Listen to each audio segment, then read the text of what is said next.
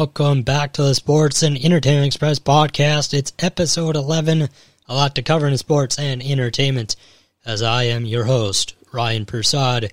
You can listen to this podcast on Spotify, Apple Podcast, Anchor, Google Podcasts, or other platforms as well.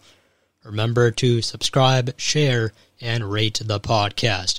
You can follow the Facebook page of the Sports and Entertainment Express and the Twitter page at express underscore pod underscore.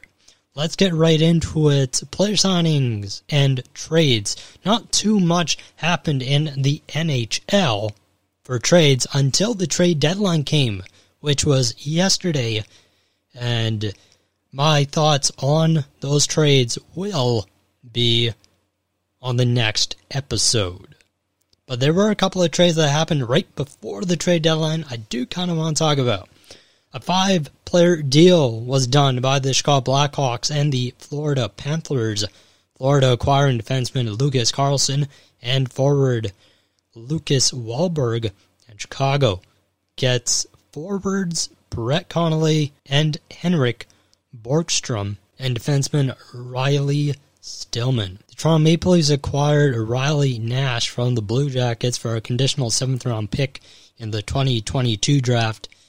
The Toronto Maple Leafs then acquired Nick Foligno from the Blue Jackets for a 2021 a first round pick and a 2022 fourth round pick. Now, I just believe that the this Toronto team even though they are first in the North Division, it's very interesting to look at it. And it is a tight race. It's a very tight race as of now. And, you know, I think Nick Foligno is going to bring in that veteran presence. He's going to bring in that scoring touch, even though they do have it with Matthews and Marner and Nylander. Uh, Jack Jack Campbell has been fantastic with in goal. So with the absence of Freddie Andersen, 11 straight wins, and then it was uh, broken unfortunately by the Montreal Canadiens just day ago. So uh, it's it is unfortunate, but what can you do? But Jack Campbell has been fantastic for the Maple Leafs so far. But going back to Foligno here is, you know, he's going to bring that veteran presence. He's going to bring in that the scoring touch, the playmaking.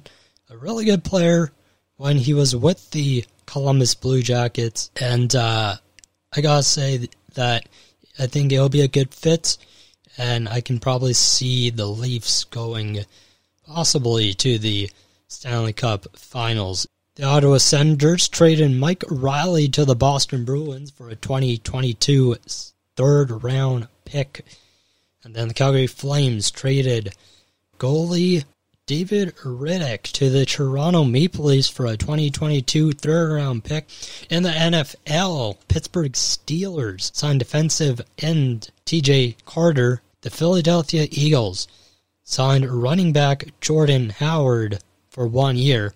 Ken Robinson re signed with the Jacksonville Jaguars. In the NBA, the Denver Nuggets signed Shaquille Harrison as a free agent on a two way contract. The Miami Heat signed center Dewayne Dedmon for the rest of the season. Now, talking about the NBA, in the NBA, um, you know, the NBA is is expected to go full capacity next season as COVID nineteen tests be, becoming more available and more vaccines administered. The NBA feels hopeful to have fans welcome back safely. And uh, there was biometric screening company Clear has uh, teamed up with the NBA for screening technology, which available for all 30 teams in the NBA arenas.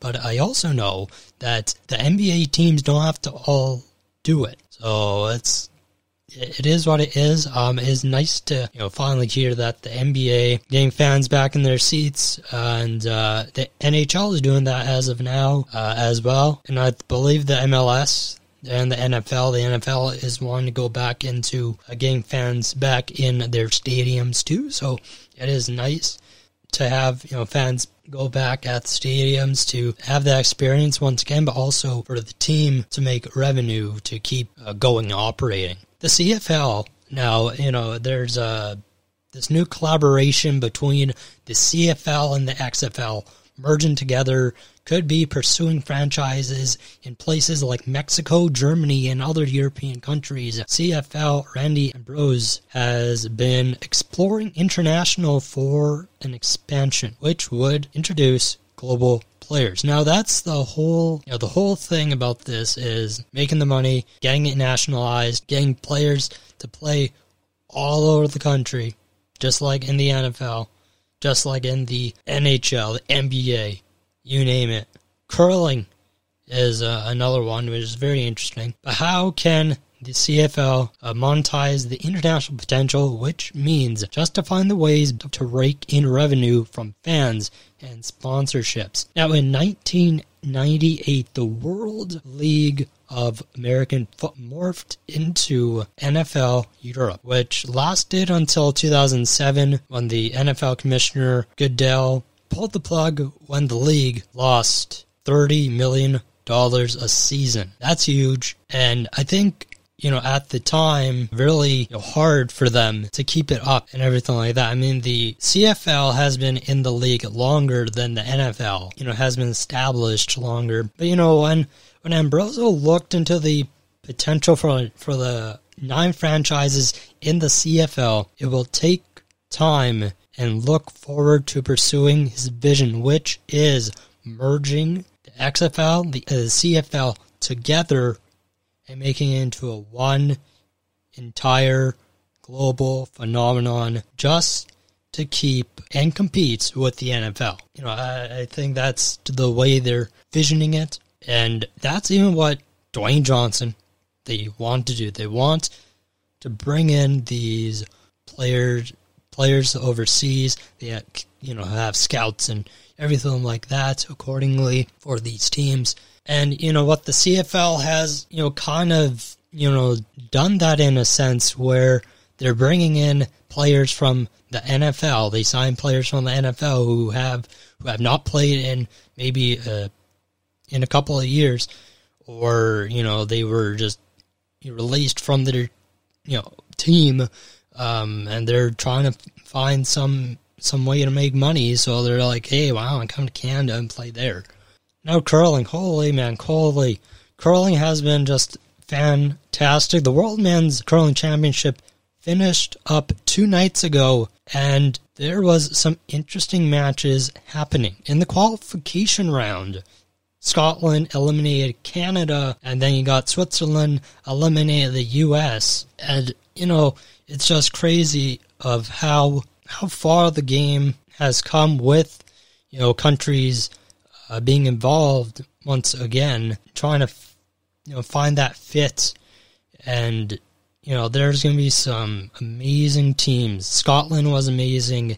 You know Sweden was amazing. Russia Russia was a team that I don't think anyone really saw as as a, a number one seed, but uh, you know they they played phenomenal. And so when the qualification round was all done and over with, it was Sweden who won against Switzerland in the semifinal, and Scotland versus Russia, and Scotland won that game. And then the gold medal game was Sweden versus Scotland, and then the bronze medal game was against Switzerland versus Russia, and Switzerland with the win, giving Russia the upset, which was fascinating to me because I would have thought, you know, Russia would have won that game of the way they played in round in the round robin. And then you got Sweden and Scotland. Like Sweden, Niklas Edin, my oh my, he's you know playing for so long. He's played played very well this you know time this time around. You know Scotland, you got a real young team there, and it's very you know, it looks really good for, you know, Scotland. People, a lot of people have Turin Bottcher. I think he played fantastic in the round robin game. He played fantastic in the qualification game. And it's just an experience for him. And that's what he said. Even in his interview, he said that, you know, this is an experience and we're going to learn from it and we're going to move on. And they qualified for the Beijing Olympics for uh, 2022. So, you know, congrats to them um, making it that far and uh, you know taking it to a next level. But the one thing that just just really boggled my mind. The crazy thing was the games were 10 ends long. Usually it's 8, but it was 10. And when I was watching these games, they were like, it was kind of exhausting because when you got 8 ends, it's, very competitive. But when you got 10 ends, then, you know, there's a couple of blank, you can at least blank two ends, but it was, you know, fascinating to watch, but hard to watch at the same time. And to this podcast, Inside Curling, um, it was very interesting because you had 16 teams instead of 12. And so there were four wildcard teams. Now, you just never know who, what team it'll, it, will be. But you know what? I find it, if they keep that 16 team format, this is going to be really it, it's just interesting it, it allows it allows teams you know newer teams to to get to get qualified come in get qualified, get to the Scotties or the Brier. I think it allows more teams to play to get recognized. The gold medal game, I it was it was crazy because it was at nine o'clock. So I was like, okay, I'm gonna watch this until it finishes, and it was almost three hours. But yeah, what a what a match it was against these two teams. I wasn't really, I wasn't much of a fan of the 10, 10 ends, and I wasn't a fan of the blanks. If you have two blanks, then you're playing eight ends technically, and that's you know, I find that if you got the eight ends is more better, is more competitive. Every point counts when it comes to eight ends. And then you got the MLB. The oh man, and you know the MLB has been you know been back for uh, I believe for almost two, two weeks now, almost. Um, and it's you know great. It's great to see you know spectators in stadiums, but one, but the one thing that concerns me is the capacity, uh, the capacity attendance from every state. When you look at when you look, most stadiums have a seat capacity of at least twenty five percent filled, like Milwaukee, Pittsburgh, Arizona, and most of the Californian California teams. But then you got, you know, teams like Colorado and Houston who have their seat capacity at 50%, which is fine. But then you got Texas, and they're like going full capacity. But they are reducing the capacity as the season goes on to allow social distancing. What is up with that? What? What? What? Yeah, I don't get it. Entertainment news. Let's get right into some entertainment. The new Kung Fu TV series uh, has debuted on the CW this past week, uh, starring Olivia Liang and uh, some upcoming actors. Sometimes claim they have a variety skills, but when it came to Olivia Liang, she wanted to prove a point about having certain skills adopted being Asian.